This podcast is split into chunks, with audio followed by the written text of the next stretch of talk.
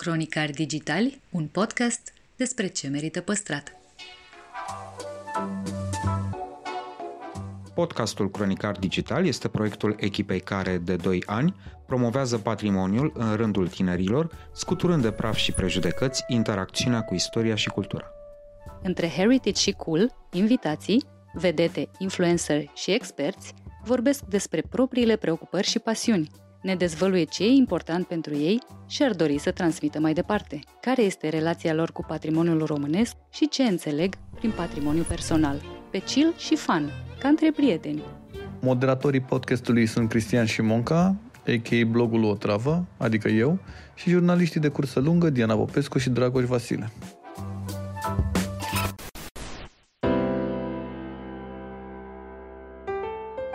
Mirela Oprișor are amintiri irezistibile despre povestea de dragoste cu Mimi Brănescu și relația mereu surprinzătoare cu fica ei adolescentă. Eu dacă intru acum în cameră și zic Ana plec undeva și mă vede cu blana, ea mă ia la bătaie. Pentru că acest copil nu suportă, este bio, mio, cio și așa mai departe. În plus, ne lămurește cum uneori o carieră de succes se naște din deciziile altora nu știu cine a zis doamnei Dorina Lazar, hai mă, ia fata asta la Odeon. Și domnul Iordache a zis, ce să caute ea la Odeon? Ea trebuie să meargă la comedie, e actriță de comedie. Îmi pare bine să particip la podcastul ăsta. Noi ne știm de foarte multă vreme, nu? Da. Să tot fie niște ani. Bine, 2-3, nu? 16-17 ani. Probabil că, da, chiar mai bine cred că de atât. Chiar mai bine, vreo 20. Da, mai bine, 20 ceva de ani. Da. Noi aici, în general, vorbim uh, mult și despre copilărie și știu că ai fost uh, un, uh, un copil mai altfel, cu abonament la filarmonic, ascultai teatru radiofonic. Da. Cum a fost momentul ăsta? Ce ai învățat de la familie? Ce ai descoperit pe cont propriu? Și ce cu preocupările astea la vârste așa fragede. Da, atipice și pentru mediul în care trăiam, de fapt, știi, asta este foarte ciudat. Teatru l-am descoperit singură, pentru că pe vremea mea când eram eu mică era Teatru TV în fiecare luni seara și la radio era, am impresia că pe vremea aia era radio cultural și mai era un radio și se difuzau uh, piese și ascultam și în fiecare luni era clar că eram în casă la ora 8 sau nu știu, după jurnal, cum se numea, telejurnal și era câte o piesă la televizor. Teatru l-am descoperit singură, după care cinematograful l-am descoperit uh, destul de devreme și pe el, pentru că aveam o vecină care era plasatoare la cinema și mă lăsa acolo să intru și stăteam câte o zi întreagă, așa, se rula filmul ăla, cum se dădea, că nu erau așa ca pe vremea asta se rulau, doar de două, trei ore, așa, seara sau că ziua nu mergea nimeni. Iar la filarmonică a venit tata acasă, mă rog, îi păcăleau în ghilimele la salariu să facă tot felul de abonamente și la teatru și la filarmonică. Și a venit acasă și m-a întrebat, vrei un abonament din asta? Că e destul de ieftin. Și am zis, da, vreau și la teatru și la filarmonică. Și așa am descoperit uh, teatru de stat, cum se numea, din uh, Brașov, teatru dramatic de stat din Brașov și trupa de acolo. Am fost și la filarmonică, recunosc că nu de foarte multe ori, dar am fost, am fost și cam asta e povestea. De fapt, au fost uh, niște alegeri. Ce relație ai avut cu ai tăi? Au visat uh, să faci vreo, vreo meserie sau au crezut uh, în tine și în uh, pasiunea ta pentru teatru de la început? Nu am avut, uh, nicio discuție, uh, de genul ăsta. Adică ei nu au și-au dorit anume ceva pentru mine, uh, și-au dorit să fac ce-mi place și este adevărat că părea așa de poveste ca eu să intru la teatru, pentru că se știa că pe vremuri se intra foarte greu și mi-au zis: "Mamă, dacă vrei să încerci, încearcă", dar, na, nu păreau destul de optimiști, știi? Dar mi-au acceptat așa nebunia mea, în ghilimele spus, uh, și n-au comentat, adică nu m-au influențat niciodată. Cum a fost cu venitul la București? Cum te-ai acomodat cu asta? Cu venitul la București uh, a fost foarte, uh, de fapt, a fost o soartă, ca să zic așa, pentru că i-a murit copilul unei mătuși de ale mele, deci sora bunicii mele, care stătea în București și ea m-a rugat să rămân cu ea la București după mormântare. Eu în timpul ăsta dădusem un concurs la teatru dramatic din Brașov fără studii, doar cu școala populară de artă și acolo fusesem distribuită într-o piesă, deja repetam și un alt regizor mă căuta să mai intru într-o piesă. Deci deja trebuia să intru în două piese și mi-au spus că dacă o să intru în două piese, trebuie să semnez un act, precum că nu o să dau la anul la teatru, pentru că încurcam în stagiunea. Și în timpul ăsta mi-a murit unchiul și a trebuit să vin la București și într-un fel a fost decizia, adică am luat decizia fără să mă gândesc prea mult, a trebuit să rămân cu mătușa mea și așa am rămas în București și am dat în următorul an la teatru și am renunțat la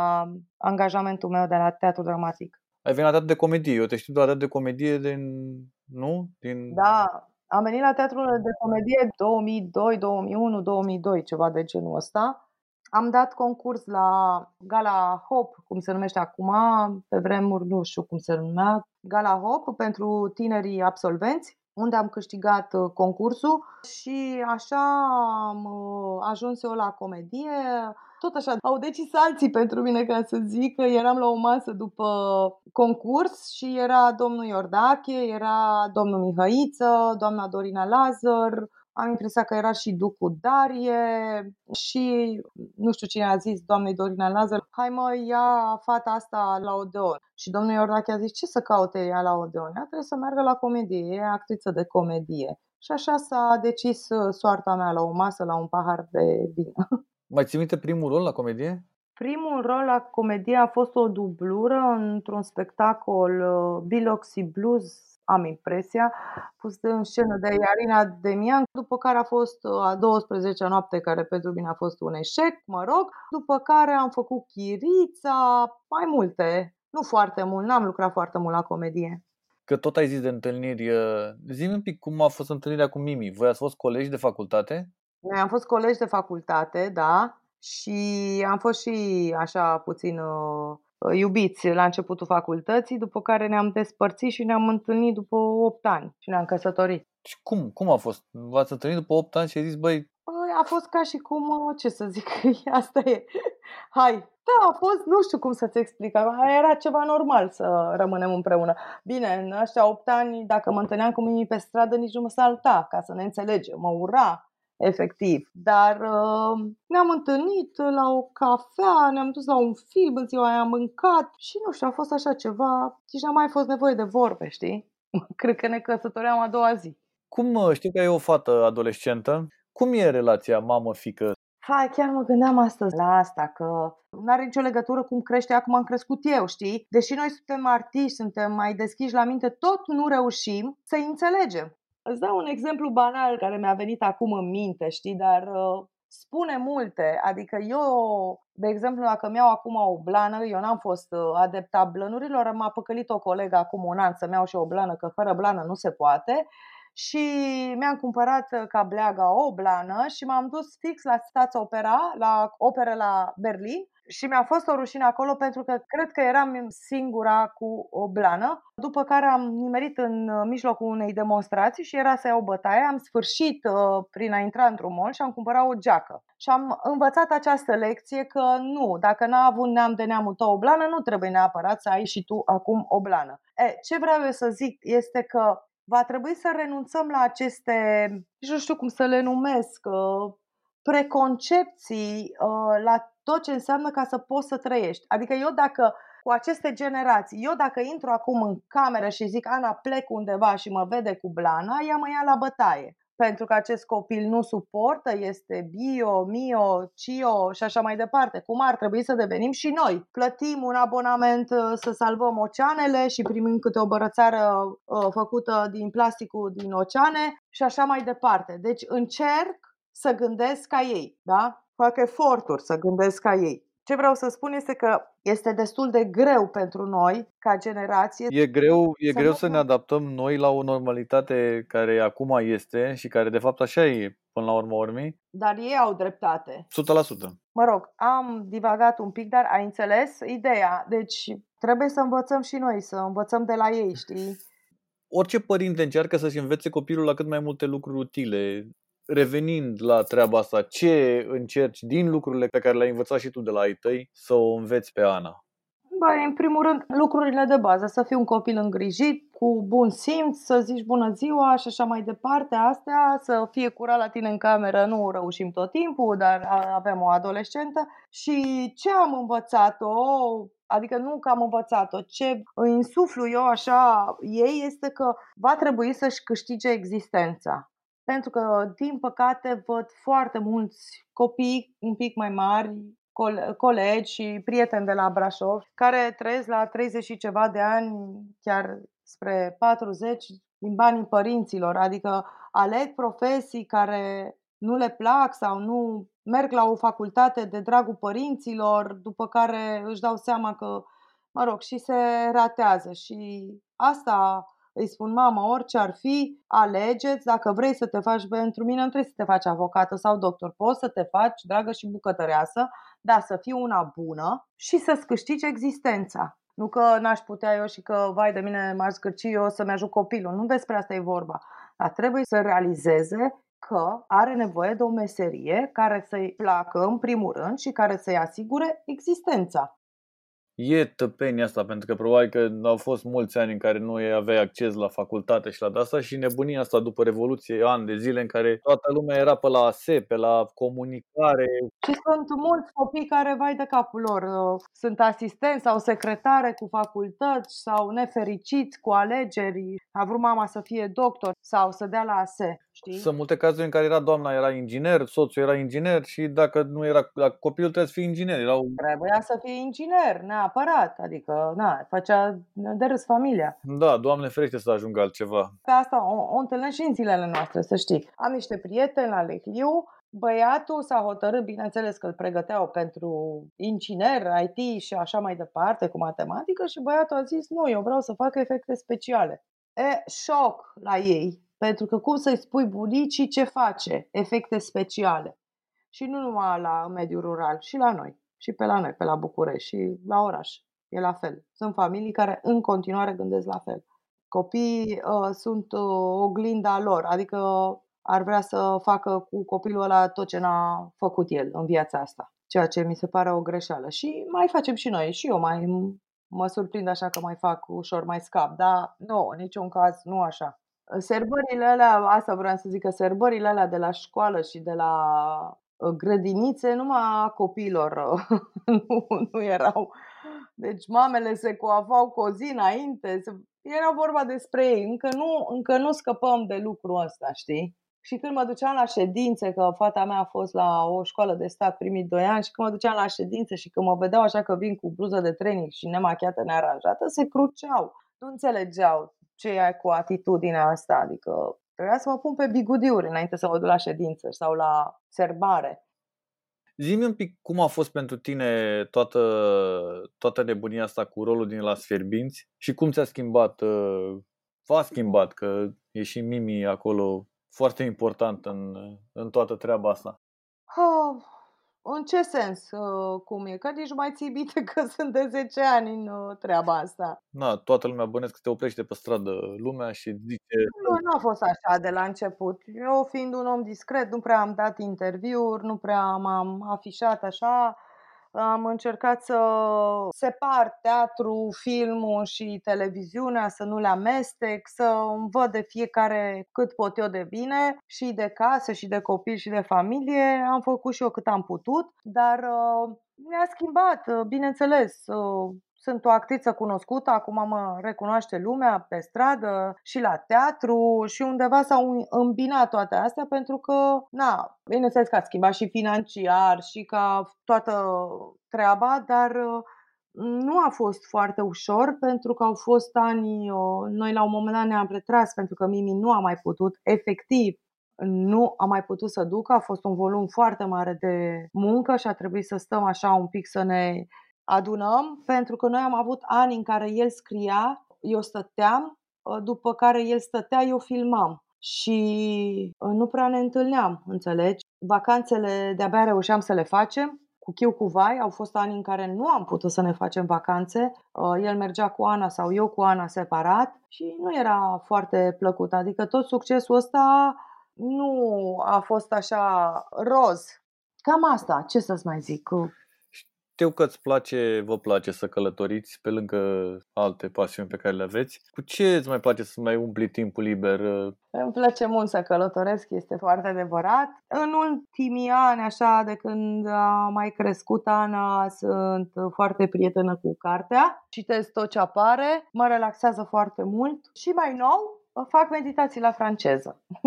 Învăț franceza la niște ani, ca să zic 24. așa. Da, la 24 de ani m-am apucat de limba franceză și vreau să spun că în seara asta chiar citeam înainte să începem o piesă de teatru pe care am uh, văzut-o la Paris când am fost într-un turneu, am jucat noi acolo și am cumpărat bilete la o piesă superbă de teatru și mi-am comandat cartea pe net și am început să citesc și eram foarte fericită că am început să înțeleg. Da, și cu asta mă, ocup, eu nu mă plictisesc, nici nu mi-ajunge timpul să învăț și să citesc cât am nevoie, să mai gătesc din când în când, nu am, nu, n-am din astea, n-am, nu mă plictisesc. V-a bătut vreodată gândul să plecați din țară definitiv? Da, de multe ori. Sincer și anul trecut. Dar nu, nu cred că pot și poate că o să plec la bătrânețe dacă mă ajută Dumnezeu să trăiesc, să trăim amândoi, să fim ok, sănătoși, după ce pleacă fata la facultate, dacă o pleca la facultate sau în viață, unde se duce ea, mi-ar plăcea așa să pot să mă duc să stau trei luni acolo. A, bine, asta e o viață de lux, nu avem noi atâția bani, dar mi-ar plăcea să vin să fac câte o piesă aici sau un film sau să filmez și când e liber să călătoresc, știi, și să cunosc un loc. Adică să nu merg și să stau 5 zile sau 10 zile, să stau 3 luni la Paris, să cunosc Parisul, să-l iau la picior, să sau în parcuri, să citesc pe acolo. Mi-a plăcea foarte mult viața asta. Dar nu știu dacă m-aș duce într-un loc anume, să rămân numai acolo, știi? Da, ați luat asta în calcul pentru că când te nemulțumesc multe lucruri se adună. Ne gândeam de ce să nu trăim și noi acest vis pe care cred că majoritatea din generația noastră, noi cam toți l-am avut la un moment dat, de a pleca și de a nu vreau să intru acum în uh, politică și să mă deprim iar, dar îți dai seama că ajungi să trăiești într-o bulă, sincer despre asta e vorba, să te întâlnești cu foarte puțini oameni care gândesc ca tine, care văd lucrurile ca tine și, din păcate, când uh, trebuie să ieși din bula aia să rezolvi câte ceva, te lovești de tot ce nu s-a făcut în ultimii 30 de ani. Și nu înțelegi atunci, bă, la ce muncesc eu atâta? La ce fac eu atâta? Vorba lui Mimi m-am săturat de cefelate, știi? Și de oameni, da. Și la un moment dat ne-am cam săturat de asta și am zis hai să plecăm. Da, nu, nu, nu cred că se poate că am îmbătrânit deja aici, ca să zic așa. Terminând într-o notă optimistă, ce-ți place în România? Mie în România îți zic sincer că la un moment dat nu mai îmi plăcea nimic. Și acum am, a început să-mi placă totul. Adică pandemia asta m-a adus așa, un pic cu picioarele pe pământ. Am descoperit dealurile, munții, pomii noștri, oamenii, parcă sunt mai calzi. Parcă niciodată la filmare nu am fost atât de prieteni, deși noi avem o relație foarte bună, dar poate că frica asta ne-a schimbat, bineînțeles că nu pe toți, și îmi place să vorbesc românește până la urmă, știi, să mă exprim în limba mea, că de fapt asta este și meseria mea. Nu cred că aș putea să mă exprim în, în altă limbă. Oricât de bine aș ști altă limbă, nu cred că pot să gândesc uh, în franceză și să transmit în franceză ceea ce simt, cum pot să transmit în română. Și am înțeles târziu lucrul ăsta, dar bine că l-am înțeles. Uite, că am avut timp să ne gândim uh, în pandemia asta, am avut timp de noi. Fie într-un fel mi-a eram, nu mai puteam, nu mai puteam, munceam foarte mult și mi-am dat seama că nu, a, nu e nevoie de atâta. E adevărat că după 40 ceva de ani ești în forță, te simți nevoia să faci cât mai multe, nu mai vrei să refuzi, adică nu mai poți să refuzi pentru că îți place unde ai ajuns și ce ai făcut și faptul că te cheamă lumea și ai, are încredere în tine, dar trebuie să învățăm să mai spunem și nu, două săptămâni eu plec sau nu, două săptămâni trebuie să stau cu fata mea, să croșetăm, că așa vreau eu. Adică nu poți să le faci pe toate, trebuie să-ți acorzi timp și pentru tine. Munceam enorm, nici nu aveam timp să cheltui banii pe care îi câștigam. Adică munceam și nu mă bucuram de nimic. Nici nu aveam timp să port o, dacă, o pereche de pantofi noi. Adică am înțeles niște lucruri. Eu cred că foarte multă lume a înțeles. Îți mulțumesc foarte mult da. pentru că ai vrut să stai de vorbă cu mine la... Cum să nu? Doamne ajută să fim sănătoși și să ne vedem cu bine și să ajungem să stăm în restaurante și pe terase și să uh, ne și pupăm, pentru că mi-aduc aminte că m-am văzut cu tine undeva în Doroban și am avut un așa să te iau în brațe și după aceea m-am retras. Nu vreau să mai trăiesc asta, vreau când întâlnesc un om să mă bucur, să-l îmbrățișez și să mă bucur că îl văd și să mă manifest. Nu se poate să spui frână așa, am pus o frână, efectiv. Nu vreau să mai trăim lucrul ăsta și vreau când ne vedem să te iau în brațe și să mă bucur de tine. Și eu la fel. Mulțumesc frumos!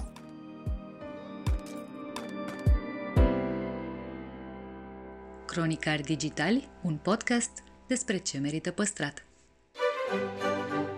Podcastul Cronicari Digitali, susținut de Telecom și Raiffeisen Bank, are acum alături și Kaufland, companie care de 15 ani face din poveste realitate. Partenerii proiectului sunt convinși că, prin educație și cultură, putem deveni cea mai bună versiune a noastră.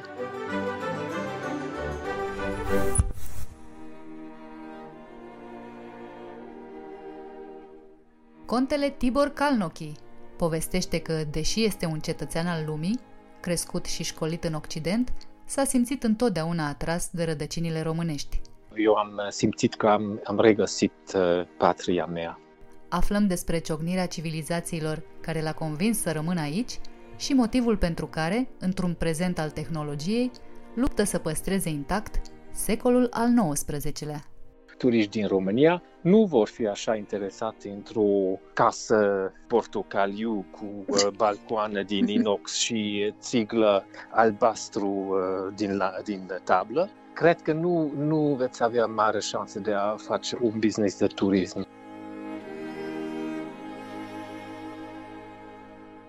Salutare tuturor! Invitatul meu de astăzi este un nobil, un uh, aristocrat în sensul propriu al cuvântului. Contele Tibor Kalnoki a acceptat invitația la podcast. Mulțumesc tare mult! Bun venit la Cronicari Digitali! Bună ziua!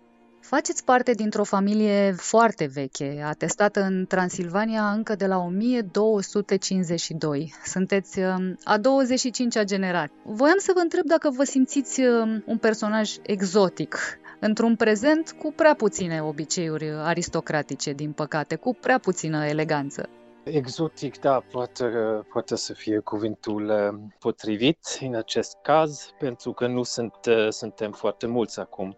După 50 de ani de comunism, deja familii ca familia Kalnoki au devenit exotici. Da. Ați pomenit de, de familia dumneavoastră, aveți uh, înaintași uh, care au însemnat ceva pentru uh, Transilvania, dar care au fost nevoiți să plece în exil. În 1987 ați uh, citit niște scrisori de dragoste ale bunicului dumneavoastră scrise la Valea Crișului și citindu-le i-ați cerut tatălui dumneavoastră să, să veniți în România. Ați vrut să vedeți cum arată locul în care bunicul dumneavoastră a scris acele epistole. Dar mă tem că romantismul din scrisori s-a lovit de o realitate cruntă. A fost un șoc întâlnirea cu România comunistă? A fost un șoc uh, cultural, uh, a fost un șoc uh, din toate puncte de vedere, dar um, a fost și un, un șoc plăcut, pentru că eu am crezut că totul a dispărut de aici, inclusiv și oameni. Și când am întors, am fost primiți așa de calduros de, de oameni care, care au rămas aici în, în satele, că eu, eu am simțit că am, am regăsit patria mea. Vorbind de patrie, sunteți un cetățean uh, al lumii, ați uh, crescut în uh, Europa Occidentală, v-ați fi putut stabili oriunde. Ce v-a convins la Micloșoara anilor 80 că este esențial să rămâneți aici? Tradiția familiei, deci întotdeauna, cred că din 1600 a fost formulat un, o lege a familiei, când primele ramuri a familiei au fost stabilite și în Viena și în Europa de Vest. A fost formulată o, o lege că întotdeauna fiecare din familie trebuie să rămână aici în, în Transilvania, unde sunt rădăcinii familiei. Eu am, am zis că dacă se poate, trebuie să mă întorc pentru că locul, locul meu este aici. Știu că aveți trei limbi materne, franceza, germana și engleza, și că înainte de a uh, reveni definitiv în România, ați mers la Budapesta într-o primă fază pentru a învăța maghiara și apoi uh, ați petrecut patru ani în București pentru a deprinde limba română. Întotdeauna vă faceți lecțiile atât de conștiincios? da, da, deci uh, sunteți foarte bine informată. Deci, prima dată am, am mers la Budapesta, din păcate nu am nu m-am crescut uh, cu limba maghiară, n-am știut niciun cuvânt uh, uh, limbii maghiare, pentru că oricum cu uh, legaturi uh, din Viena, deja la, în familia noi am vorbit mai mult uh, limba germană decât limba maghiară. O limbă foarte, foarte dificilă de a învăța și sunt foarte mândru că îl stăpânesc uh, destul de bine acum. Cu limba franceză nu am făcut niciodată lecții de limba uh, română, pentru că oricum eu am zis că dacă știu franceză, poate că va fi mult mai ușor cu limba română, dar uh, nu, nu e așa. Deci uh, limba română are și aspecte care sunt uh, propria limba, limba lui. Niște capcane. Română. Da, da, da, da, da, așa.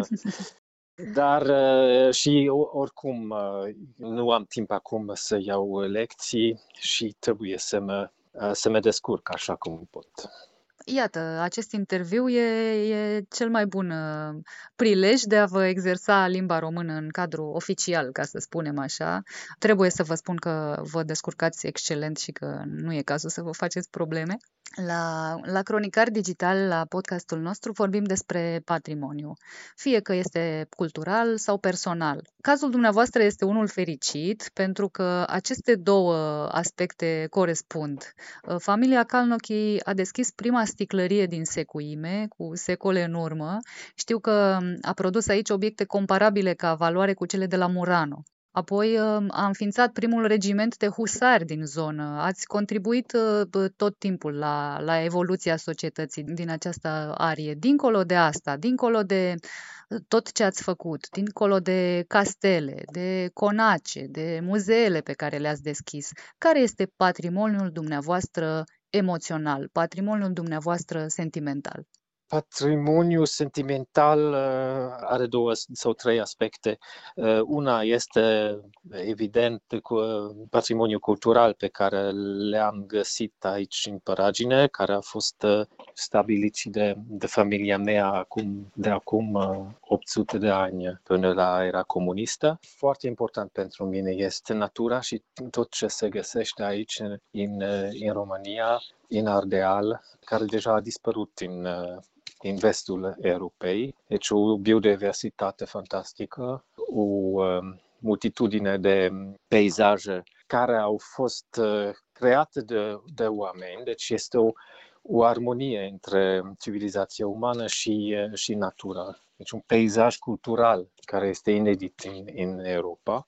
Și a treilea ramură sunt oameni care au suferit foarte mult uh, în ultimele 100 de ani, cel puțin, și care au rămas aici și care au ținut bine și tot uh, sunt aici și uh, care fac uh, parte din identitatea uh, locală. Oameni care au un stil de viață foarte echilibrat, în armonia cu, cu natura și cu um, tradiția și um, cu cultura pe care au uh, moștenit de generații um, anterioare. Ca și Aici dumneavoastră, este... de altfel. Da, da, da, așa, așa este și trebuie să fim împreună și să facem lucruri împreună pentru că întotdeauna să știți că în secuimea aristocrația n-a avut niciodată un rol uh, feudal. N-am avut niciodată uh, moșii foarte extinse. Am casele noastre, de pildă, și la Micloșoară și la Valea uh, Crișului se numește castel aici, bine, dar uh, dacă veniți din Franța sau din Germania sau din Anglia, sunt case, case puțin mai mari decât celelalte în sat. Deci întotdeauna am fost, uh, a fost o legătură foarte strânsă între populație și familie ca ca noi, ca familia Micheș, ca familia Apor, familia Calnochi, deci aristocrați secui întotdeauna au fost foarte aproape de populația. De oamenii de rând cu care, iată, colaborați și, și acum foarte bine. Mă gândeam că trăim într-o lume interesată în special de progres, de tehnologie. Dumneavoastră v-ați concentrat din potrivă pe a păstra intact secolul al XIX-lea. De ce? Pentru că are un farmec deosebit și că eu așa văd că încă are locul aici. Nu vreau să fiu uh, cineva care neagă uh, progresul, dar dacă avem o, o moștenire aici care încă este intactă, cred că are mai multă valoare dacă îl păstrăm așa că dacă le amestecăm cu, uh, cu prezentul. Aici este o chestie foarte interesantă uh, oricum și putem să discutăm ori în șir uh, pe acest, pe acest temă, dar um, dacă de pildă aveți un castel și trebuie să, să, să fie renovat, dacă vreți să faceți um, un amestec cu modernitate, să poate dar uh, atunci trebuie să fiți foarte, foarte talentat, să găsiți uh, o armonie care funcționează. Proporțiile exacte, da. Da, da, da. Deci aici, cred că pentru uh, moștenirea culturală, cel mai important este păstrarea armoniei pe care o are. Și dacă aveți un castel care a fost o casă uh, pentru o familie, întotdeauna s-a schimbat ceva. În fiecare generație s-a, s-a schimbat ceva. Dacă aveți o casă din Evul Mediu, aveți uh, puțin schimbări din renesantism, uh, din epoca barocă, clasicistă, dar s-a făcut încet și în armonia cu, uh, cu casa originală. Da, sunt straturi Asta... care se, se adaugă discret și natural, cumva. Da, da, da, da, da, așa este și sunt folosite. Dacă astăzi faceți o renovare cu amploare și nu aveți grijă și nu respectați uh, materia um, casei, deci uh, sufletul, sufletul casei, atunci uh, se poate chiar distruge un monument. Foarte, foarte mare grijă trebuie să aveți dacă, dacă faceți o restaurare astăzi de o clădire foarte veche.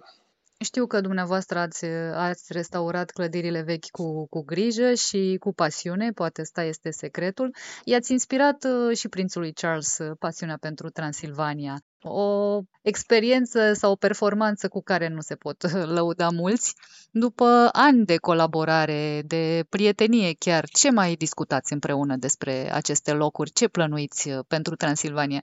Natura, armonia între oameni și natura, moștenirea culturală și cum se poate face ceva pentru a păstra cât mai mult dintre aceste aspecte pentru, pentru România. Este mai ușor să convingi un prinț englez să investească în Transilvania decât niște oameni de afaceri de aici?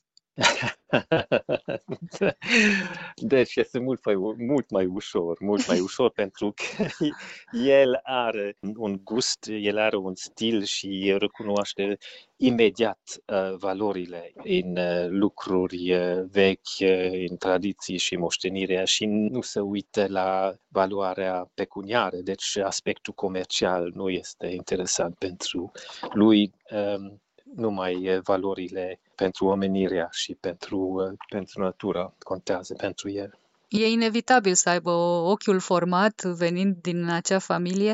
Asta mi-amintește de un banc, circula pe la noi, uh, un român care își pune gazon englezesc în fața casei și e foarte nemulțumit. Domnule, dar de ce nu mi-a ieșit și mie ca la englez? Și cineva îi spune, așteaptă 200 de ani și o să iasă și la tine. da, da, da. Așa este. Deci aici este vorba de, de un simț, de un farmec al uh, timpului trecut.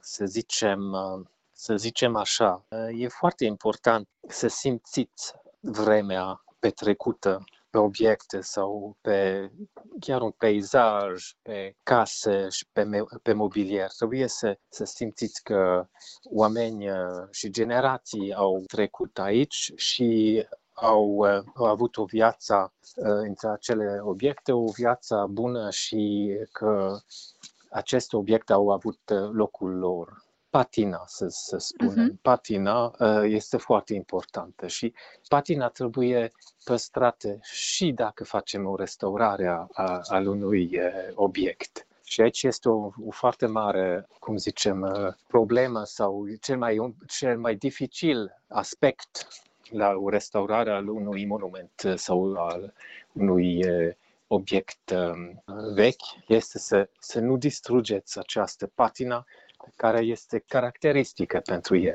Da, nu toate obiectele trebuie să fie strălucitoare și să arate ca scoase din cutie. Da, da, da. da. De pildă, noi dacă dacă restaurăm o casă, noi folosim uh, siglele vechi. Uh, bine, să curățăm, să, să facem uh, să fie bine, dar nu folosim niciodată țigle din industria. Deci materialul, același material trebuie folosită și mai departe să se păstreze caracterul și, cum spuneați, sufletul casei. Vorbind despre timp, despre peisaj, despre oameni, ați declarat că fiecare sat din România ar putea deveni un muzeu în aer liber.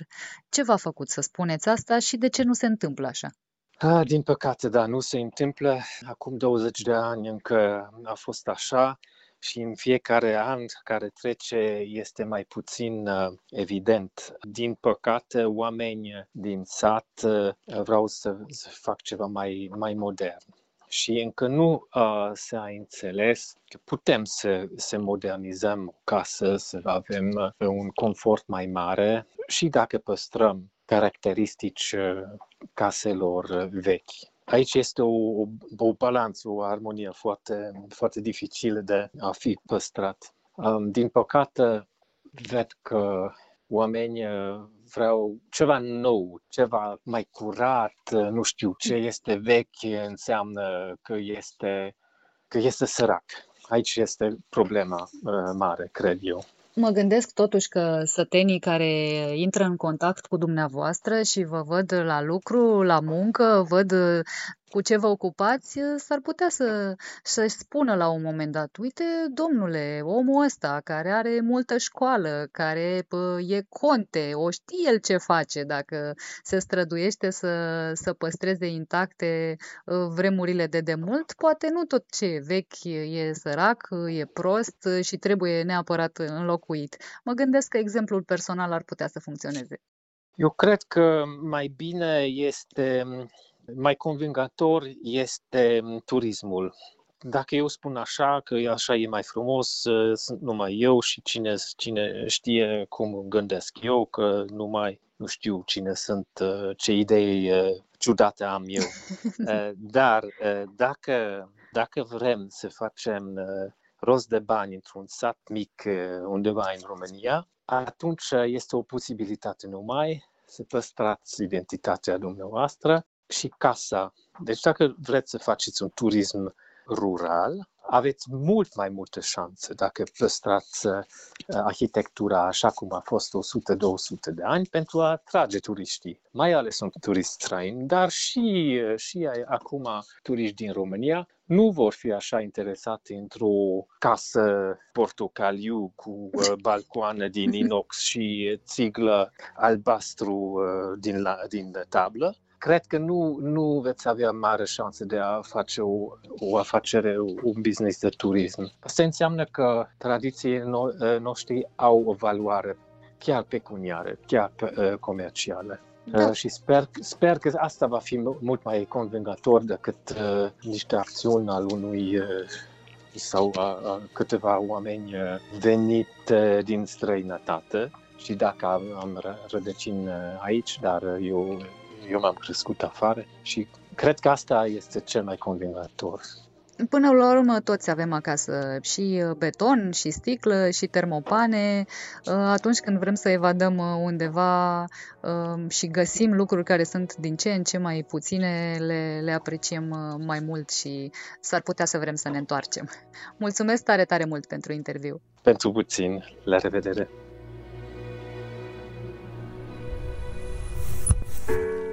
Povești greu de crezut. Mituri care au pus la treabă imaginația a generații întregi. Oameni și proiecte nebunești. Ce e adevăr și ce e invenție. Uneori, realitatea își scoate pălăria în fața unei născociri irezistibile. Cu vorba bună, este pastila în care îți spunem ce lucruri incredibile am mai aflat. În episodul de azi, tradiții de Moș Nicolae.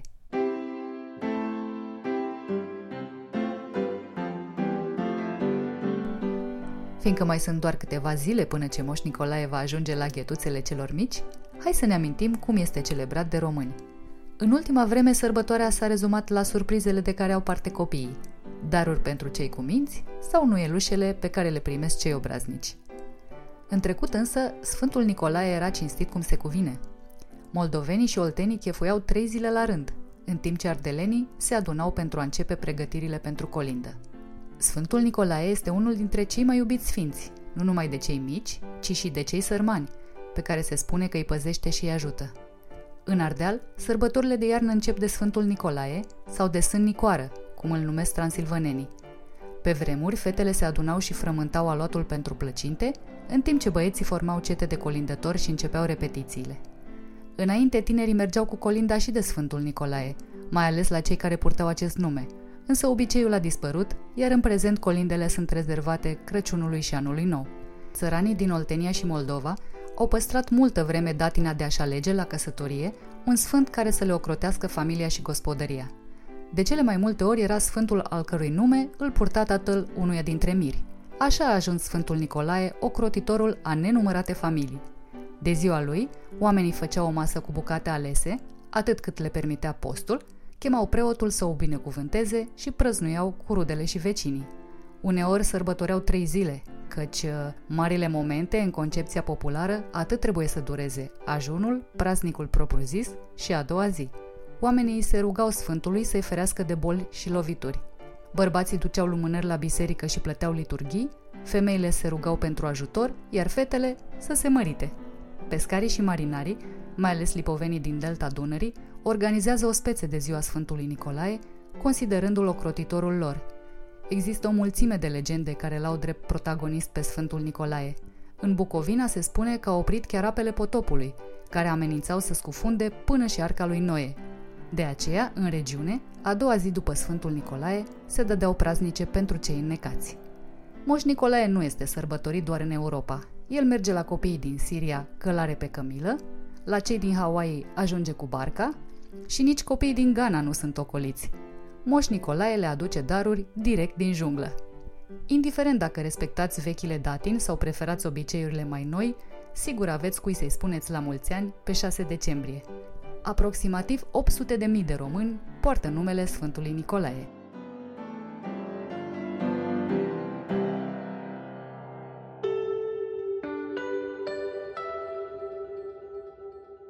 Steven von Honingen, președinte și CEO Raiffeisen România, vorbește despre cum s-a adaptat compania la schimbările aduse de pandemie. Ne dezvăluie ce aplică în viața profesională din cariera de sportiv de performanță și trei motive pentru care iubește România. Pentru că pandemia a adus schimbări majore în viețile noastre, am fost nevoiți să învățăm multe din mers. Despre adaptare, competiție și a profita la maximum de lucrurile bune care ne ies în cale, vorbim cu Steven von Groningen, președinte și CEO Raiffeisen Bank. Bun venit la Cronicari Digitali! Mulțumesc pentru invitație, e o plăcere. Să obții rezultate într-un domeniu atât de competitiv cum este cel bancar a fost întotdeauna o provocare și parcă nu mai era nevoie de un challenge în plus, așa cum este pandemia de anul acesta. Cum s-a schimbat abordarea Raiffeisen Bank în 2020? Da, vă dați seama, prima preocupare era să ne asigurăm că angajații noștri și clienții noștri să nu fie supuși la, la un risc. Și uh, aici am grăbit cât am putut uh, implementarea de soluție digitală care ne permite să avem contact uh, de la distanță. Asta înseamnă investiție în, în structuri de IT, în laptopuri, în, în sisteme de comunicare. Majoritatea uh, lucrează de acasă, colegii mei și eu, de fapt, și pentru clienți nu mai vine la bancă. Asta era, da, sunt urgențele pe termen scurt. Evident, uh, când vorbim despre un challenge, cred că cel mai mare challenge acum este să ne dăm seama cum va arăta viitorul. Da, un challenge este și un, uh, un moment în care putem să, să arătăm ce putem și cum abordăm ceva și atunci nu mă plâng.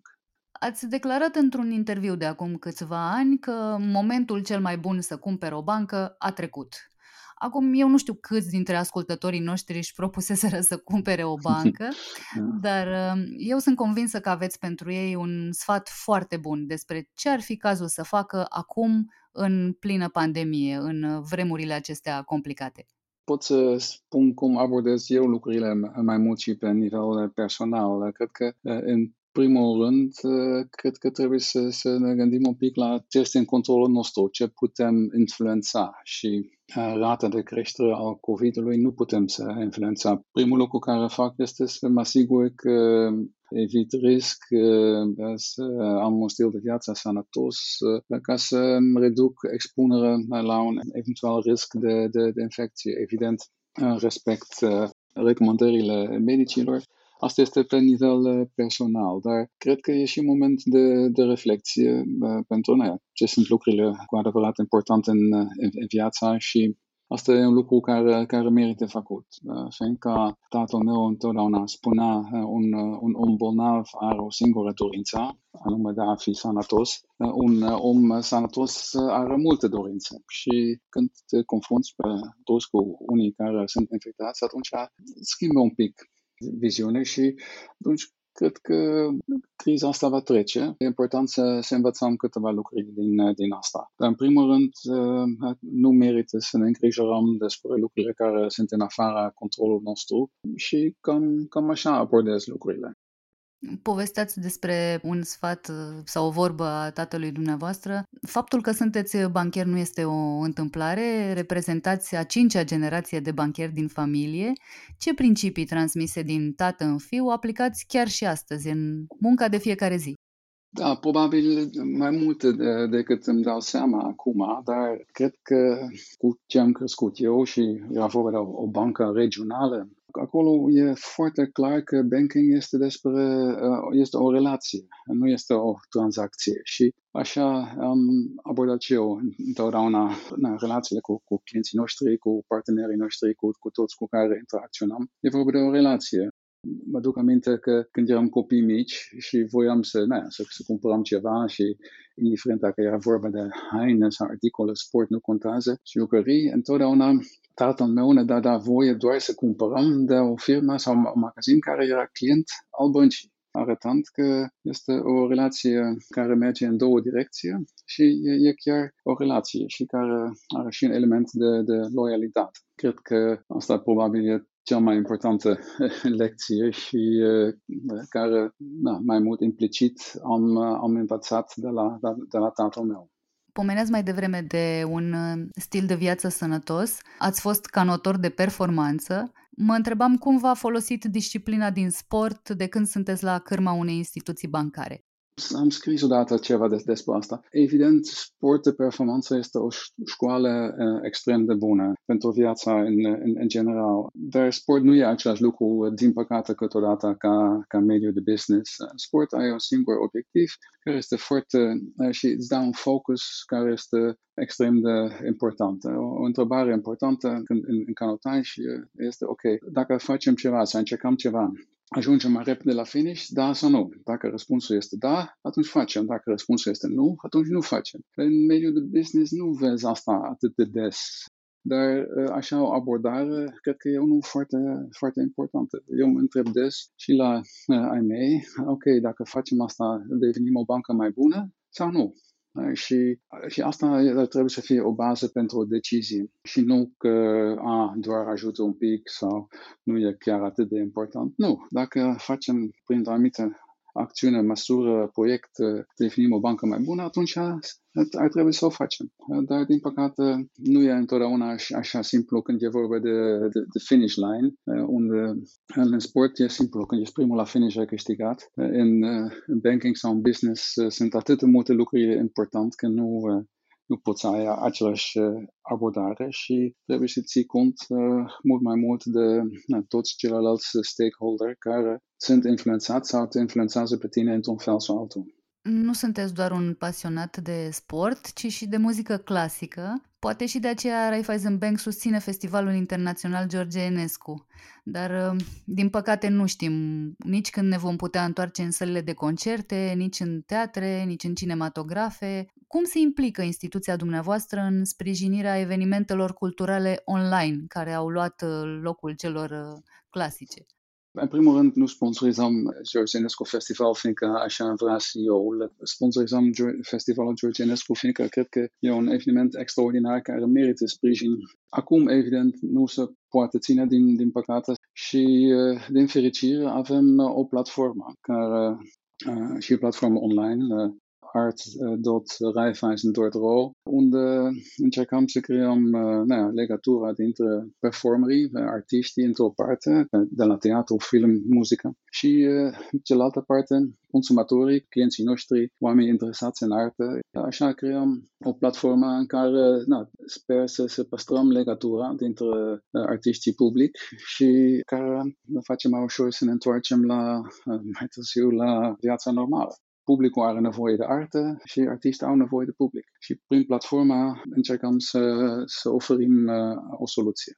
Vorbind de viața normală, sunteți un om interesat de cultură, uh, un fotograf entuziast, uh, un explorator pe două roți. Până la urmă, eu cred că sunteți un adevărat cronicar digital. Cunoașteți România încă din anii 80 și aș vrea să, să aflu care sunt cele trei lucruri care vă plac cel mai mult aici. Cred că, noi, în primul rând, uh, oameni. Cred că uh, oamenii sunt foarte deschis. Asta era mai ales foarte important când ești aici pentru prima dată. Dar uh, m-am dat seama, dar și când locuiești într-o țară, e important când și ok, mai ales uh, oamenii de obicei imediat îmi dau, se dau seama când sunt străini, dar uh, nu simt că sunt tratat ca un străin care nu e același lucru și în, în alte țări. Și asta e un lucru important.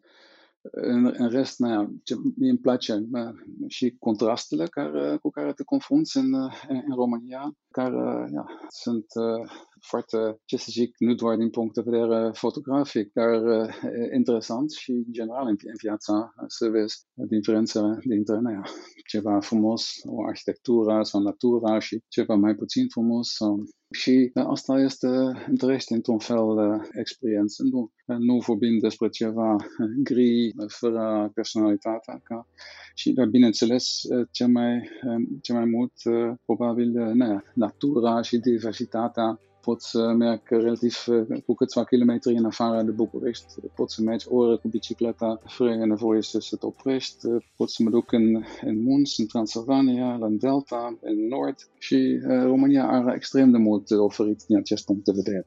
Sperăm toți să ne întoarcem cât mai curând la viețile noastre de dinainte, dar dacă ați face un top al celor mai mari schimbări din viața noastră după pandemie, care ar fi acele?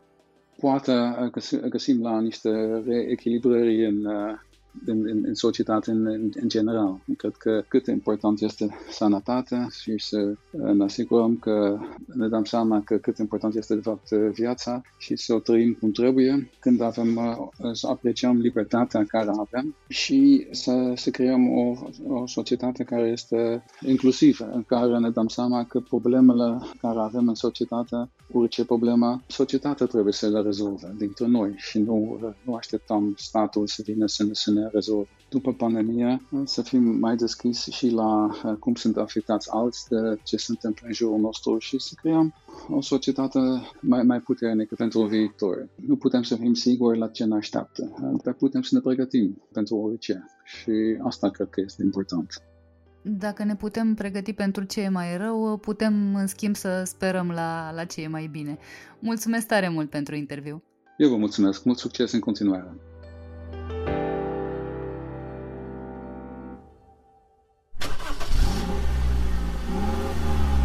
Rubrica Portret de călător este susținută de MOL România, care știe că un carburant de calitate și o cafea bună prind tare bine la drum. Tudor Mușat detaliază experiența londoneză din anii lucrați la BBC, își explică fascinația pentru Asia de Sud-Est și ne învață cum poți avea parte de o vacanță în Maldive fără să intri în faliment. Acum știi cum e, s-ar putea ca noi să facem parte dintr-o generație obișnuită să stea câte șase în cameră, într-o cameră de două patru la Costinești. Tudor, bine ai venit la podcastul nostru care deocamdată se face de la distanță, întrucât există localități care sunt încă în carantină. Bine v-am găsit! Și voiam să încep așa cumva abrupt, întrebându-te despre Londra, pentru că știu că ai, uh, ai lucrat cu BBC Londra. Da, am petrecut 2 ani și jumătate la Londra și a fost una din cele mai interesante și intense experiențe din viața mea, nu doar pentru că am lucrat la BBC, ci și pentru că, imaginează-ți că aici trebuie să fixăm contextul, era sfârșit de anii 90 din România se pleca în călătorii turistice doar cu viză în țările Uniunii Europene. Asta mi-a asigurat, sigur, pe lângă posibilitatea de a face turul Regatului Unit și de a afla o grămadă de lucruri inclusiv din arhiva BBC-ului, știi, complementar așa cu locurile pe care le vezi și cu experiențele pe care le trăiești, e foarte mișto să ai acces la o arhivă de resurse și la un pool de resurse extraordinar, care este dita mai măgăoaia numită BBC, dar și să călătoresc în restul Europei. Adică asta a fost experiența fantastică. Cu adeverință de la BBC, practic, uh, bypassai toate cozile la vize pe care un cetățean român ar fi trebuit să le suporte și să te duci, uh, practic, oriunde vrei tu în uh, vestul Europei. Uh, Totuși, ce ai învățat despre Londra în perioada petrecută acolo? Pentru că îți dai seama că ai de văzut de fiecare dată altceva. Da, evident. Prima tentație e să bifezi uh, tot ce înseamnă atracție majoră turistică. După care descoperi, când pornești un elan ăsta al tău, descoperi că, dar stai puțin, că eu mă lovesc de tot felul de lucruri în drumul de undeva până altundeva și e păcat să nu te oprești și să le explorezi.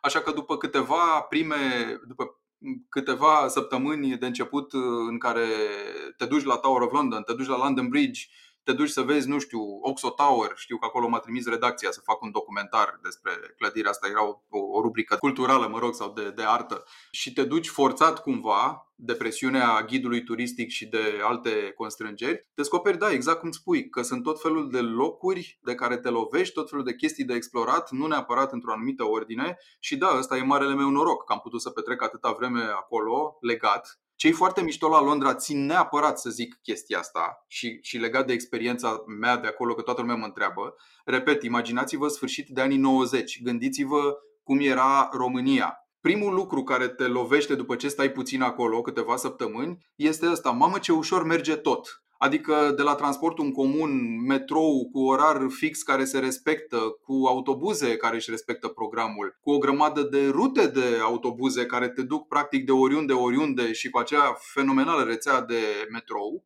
până la partea asta legată de tot ce poți să-ți rezolvi și să n-ai niciun fel de grijă. Orice chestiune bancară, birocratică, de locuire, de obținut ceva care să folosească la altceva și oricum nici n-aveai nevoie să iei tu toate lucrurile astea personal în mână pentru că se ocupă ei să le trimită. Deci cam cum am ajuns noi sau tindem să fim acum de digitalizați și uh, interconectați abia la sfârșit de a doua decadă din mileniul ăsta, cum ar veni. Aș vrea să fiu obraznic să te întreb de ce te-ai întors. Păi m-am întors pentru că um, dincolo de un context de familie, în sensul că, mă rog, mi-am pierdut tatăl în perioada aia și simțeam nevoia să fiu pe aici să, să rezolv o grămadă de, de lucruri de familie, am mai intervenit și o prelungire cu țărâita a contractului. Redacția română dădea primele semne că nu o să mai fie nevoie de ea în scurt timp și atunci prelungea contractele cu câteva luni uh,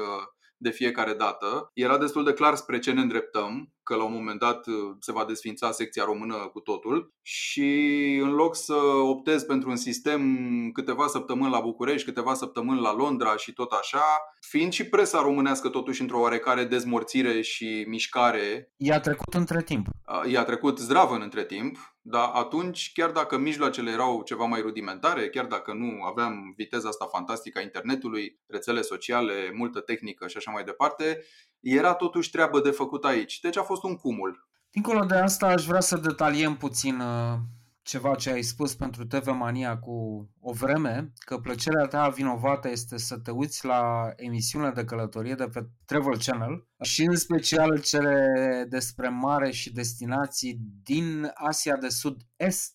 Pare, astăzi în pandemie zic, pare extrem de Uh, problematic. Ce ai putea să-mi spui despre treaba asta? Aș putea să-ți spun în primul rând uh, că între timp de când am dat eu interviul ăla au dispărut emisiunile de călătorie de la Travel Channel. Travel Channel, cel puțin ce vedem noi în România, se ocupă cu orice altceva. Peșteri bântuite, cu castele, cu probleme, cum să construiești o cabană în Alaska, adică nu mai e acel canal care să-mi ofere mie ce ziceam eu că mi oferă.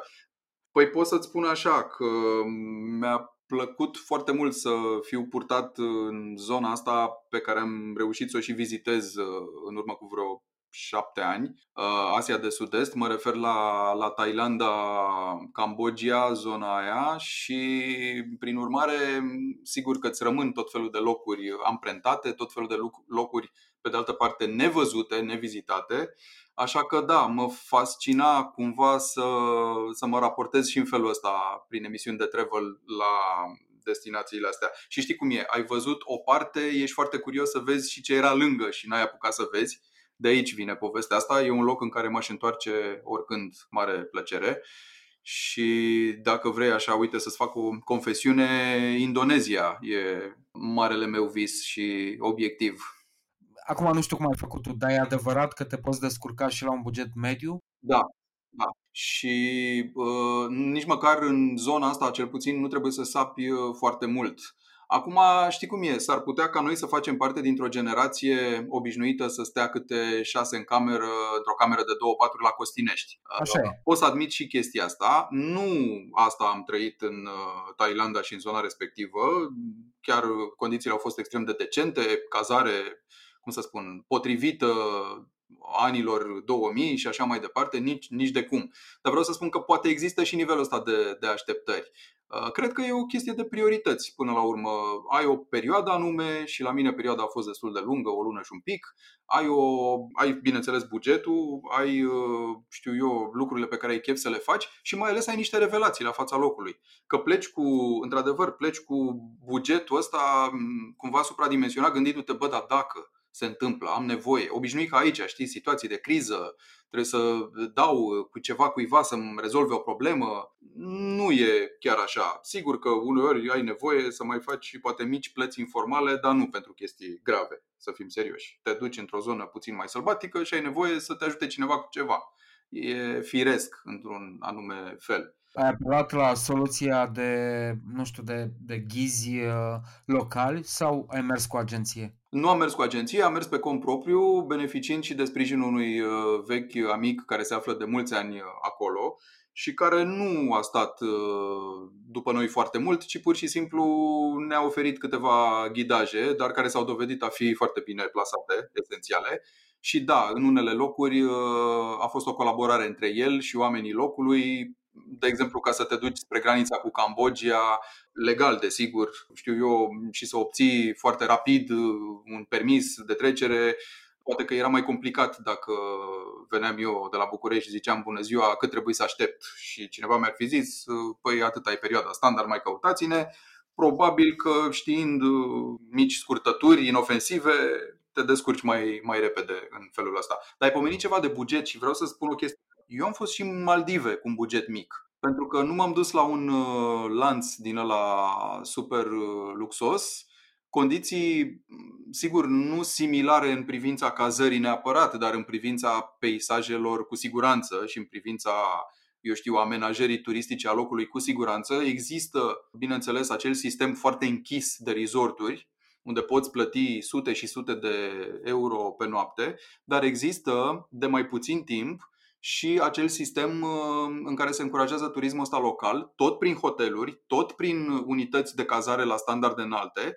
Diferența este că proprietatea e majoritar a localnicilor și din câte știu exista chiar prevederea asta în perioada respectivă să, să nu mai poți deschide business turistic uh, în Maldive dacă acționarul majoritar al acelui business nu e de acolo, nu e local. Nu știu cât de bună sau rea e ideea asta, habar n-am. Cert e că mi-a oferit posibilitatea asta să pot explora insule într-un buget mediu.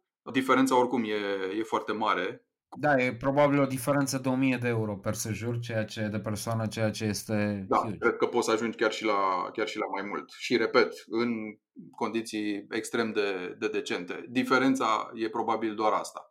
Dar mie îmi place, în general, să mă feresc de zonele foarte frecventate, de resorturi aglomerate în care stai închis cu atât mai mult, așa că a fost și asta o experiență foarte, foarte tare. Apropo de asta, voiam să te întreb ce cauți tu în călătoriile tale, adică relaxare sau este descoperirea unor lucruri noi din care poți învăța ceva din punct de vedere, nu știu, cultural sau whatever?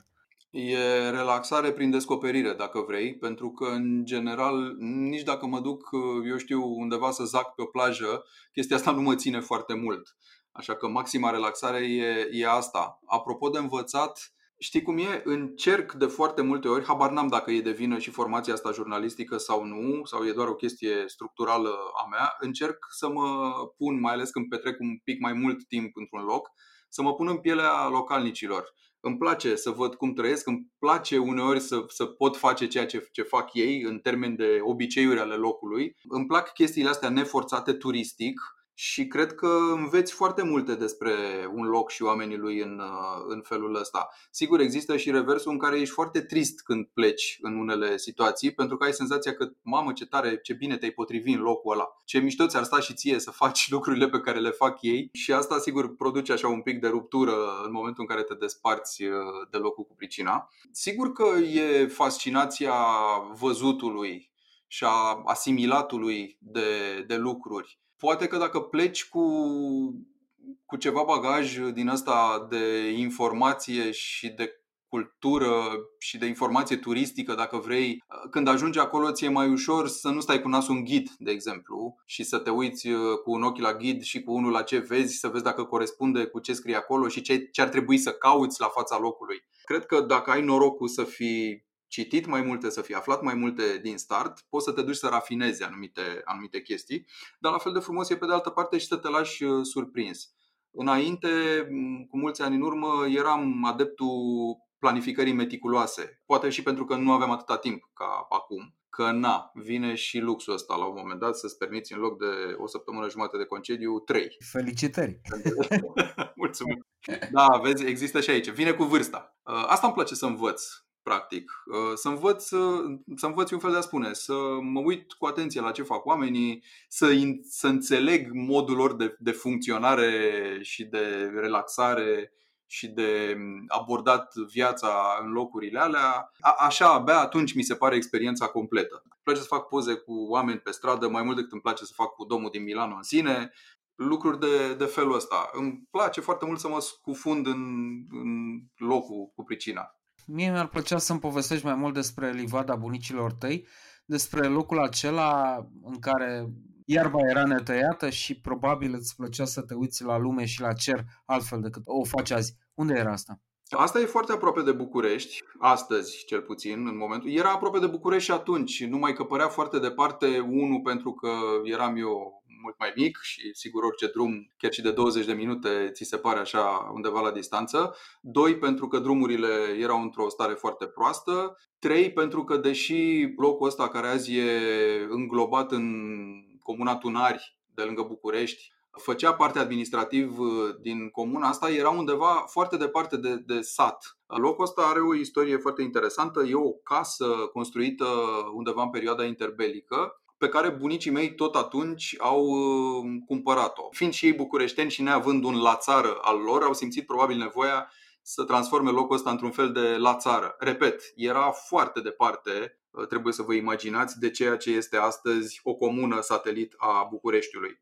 Foarte, foarte departe. Chiar și la sfârșitul anilor 80, la căderea comunismului, era foarte departe de ce e acum. adică toată explozia asta imobiliară și de infrastructură necesară altminteri, nu existau atunci astfel încât locul ăsta putea fi foarte ușor asimilat oricărui la țară, departe de orice oraș din România. Livan... Pe vremea aia orașul se termina la liceu de electronică la Pipera. Exact, bravo. Și ca să ajungi uh, acolo, la casa bunicilor, trebuia să iei o rată care făcea uneori și o oră. Pare total ciudat astăzi, dar ei bine, da, pe niște drumuri pline de cârtoape, oprind uh, în tot felul de locuri, făceai 45-50 de minute până, până acolo. Mai era ceva, mergeai, mulți n-au prins chestia asta, o duminică da, o duminică nu, în funcție de numărul mașinii. Era o chestia comunistă să limitezi circulația cu, cu mașina personală și atunci cumva și faptul ăsta poate făcea locul așa special. Când nu era vacanță, ajungeai acolo când îți permitea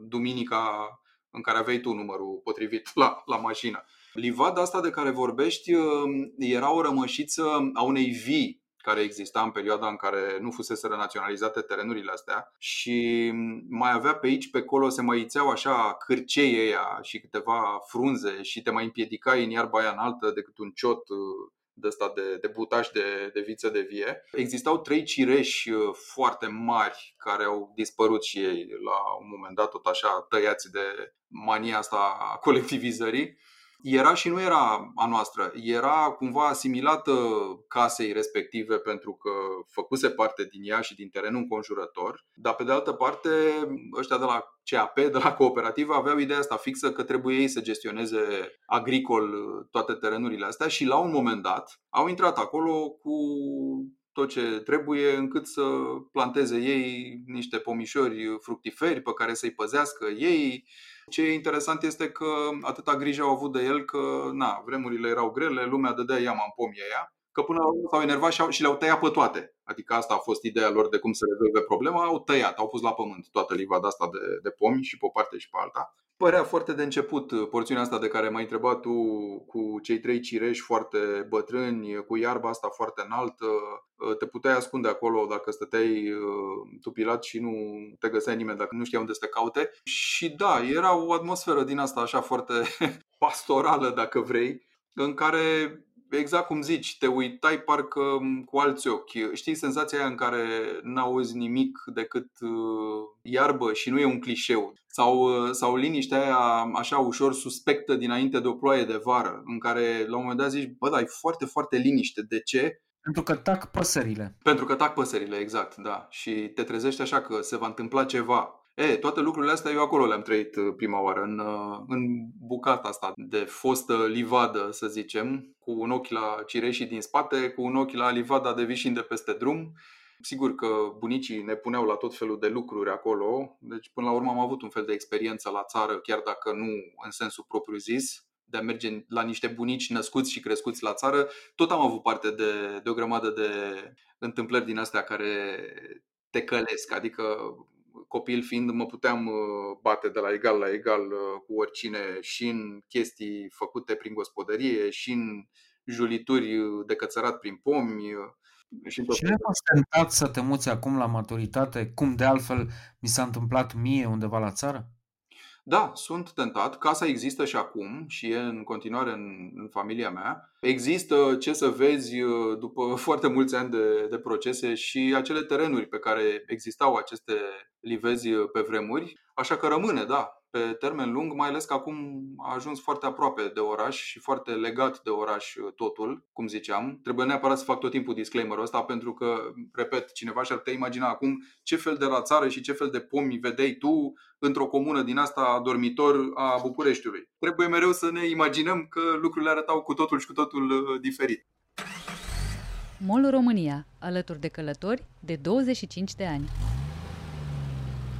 Una peste alta o să închid uh, pe repede înainte cu un chestionar care e același de fiecare dată sau a fost în sezonul ăsta, așa încât foarte pe scurt te întreb care e locul tău favorit din România. Locul meu favorit din România în perioada asta, că nu vreau să amestec uh, lucruri, poate cine știe, se mai schimbă, este Transilvania. Și din Transilvania, dacă vrei, uite, zona țara Bârsei. Și din țara Bârsei zona din jurul Pietrei Craiului cu peștera, cu măgura și pe urmă tot felul de locșoare din astea în care, cum ziceam, dacă ai luxul să ai mai mult timp la dispoziție, te poți fâțâia așa fără presiunea timpului, fără să știi că e doar un weekend, fără să știi că e doar o săptămână.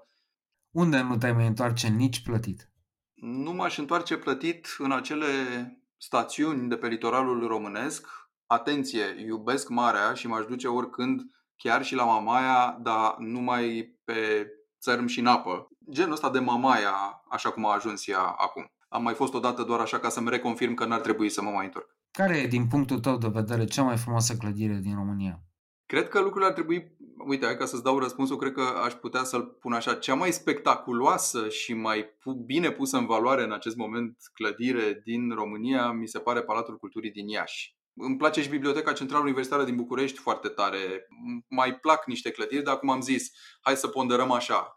Cel mai spectaculos uh, tablou pe care îl oferă e Palatul Culturii din Iași cea mai bună mâncare din România și te întreb asta nu întâmplător, ci pentru că există, mă rog, la francezi în primul rând conceptul de turism gastronomic. Care e? Ah, zău dacă știu. Cred că, cred că niște sarmale foarte bine făcute undeva în Bucovina pentru că eu la sarmale sunt foarte pretențios. Dacă varza nu e suficient de acră, dacă fiertura aia nu e suficient de fiartă dinăuntru, care conține și acel faimos orez, cu care eu nu mă împac foarte bine, dacă reușești să mă convingi cu sarmalele mai, mai cucerit.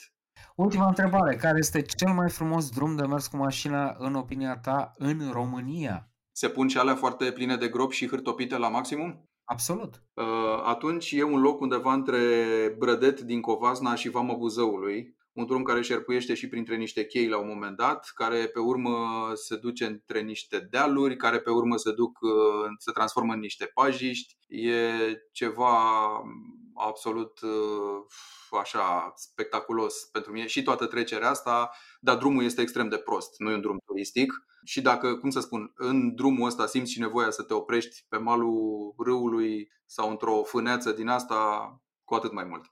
Și chiar ultima întrebare pe care am făcut-o deja tradițională în ultimele 3, 4, 5 ediții, nu-mi dau seama, este unde faci revelionul, în living sau în bucătărie? În living și pentru că am făcut uh, deja boala, ce să vezi, am luxul de a selecta și lumea cu care mi-aș dori să petrec anul ăsta. Suntem deja un club al celor care am trecut cu bine prin experiența asta și care ne putem uh, întâlni măcar 3-6 uh, luni de acum încolo, cică. Va fi un living însă, într-adevăr. Eu îți mulțumesc foarte mult că ai stat de vorbă cu noi chiar și așa, pe pandemie, cu sistemul ăsta online, mi-ar fi plăcut mult mai mult să ne vedem cu microfoane față în față, ceea ce se poate rezolva, sper eu, la anul și îți urez, nu știu, după astea 3-6 luni să fii sănătos în continuare. Mulțumesc mult! La fel! Doamne ajută!